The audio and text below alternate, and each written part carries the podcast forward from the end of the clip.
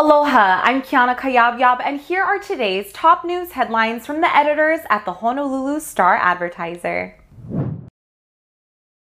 The Pentagon has released the Navy's full investigative report into the fatal shooting at the Pearl Harbor Naval Shipyard last year. The report does not answer the key question of why sailor Gabriel Romero suddenly opened fire while on duty at the shipyard on December 4th.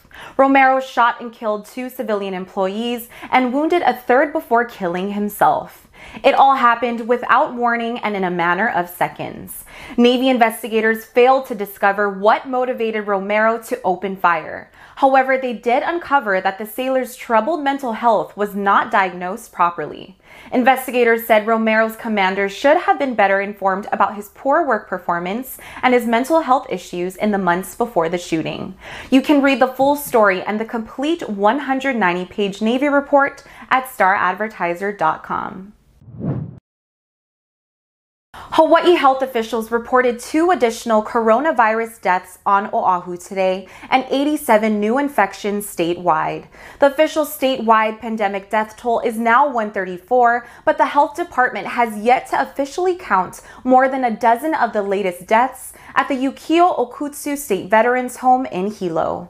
Hilo Medical Center has reported that 26 of the Big Island's 28 coronavirus deaths have been residents of the nursing home. But the state has only verified that coronavirus was a factor for 15 of the residents there. Meanwhile, there are now 1,900 active COVID infections in Hawaii, and a total of 147 of those patients are in the hospital. 13 new hospitalizations were reported today by the health department. Finally, check out the Crave section in tomorrow's Honolulu Star Advertiser as food columnist Lynette Lotoms looks back at the Old Swiss Inn in Niu Valley.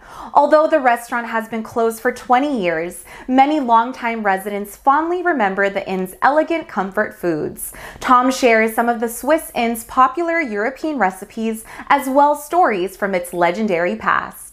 And Crave restaurant reviewer Nadine Kam checks out another Oahu diner with a European flair, Zia's Cafe in Kaneohe. Kam writes that the new Zia's owner is bringing new energy to the restaurant and new talent to its kitchen. For more on these stories and all the latest headlines, subscribe to the Honolulu Star Advertiser. Visit Hawaii's top source for breaking news online at staradvertiser.com and download the Star Advertiser mobile app. Mahalo, have a great day, and we'll see you tomorrow.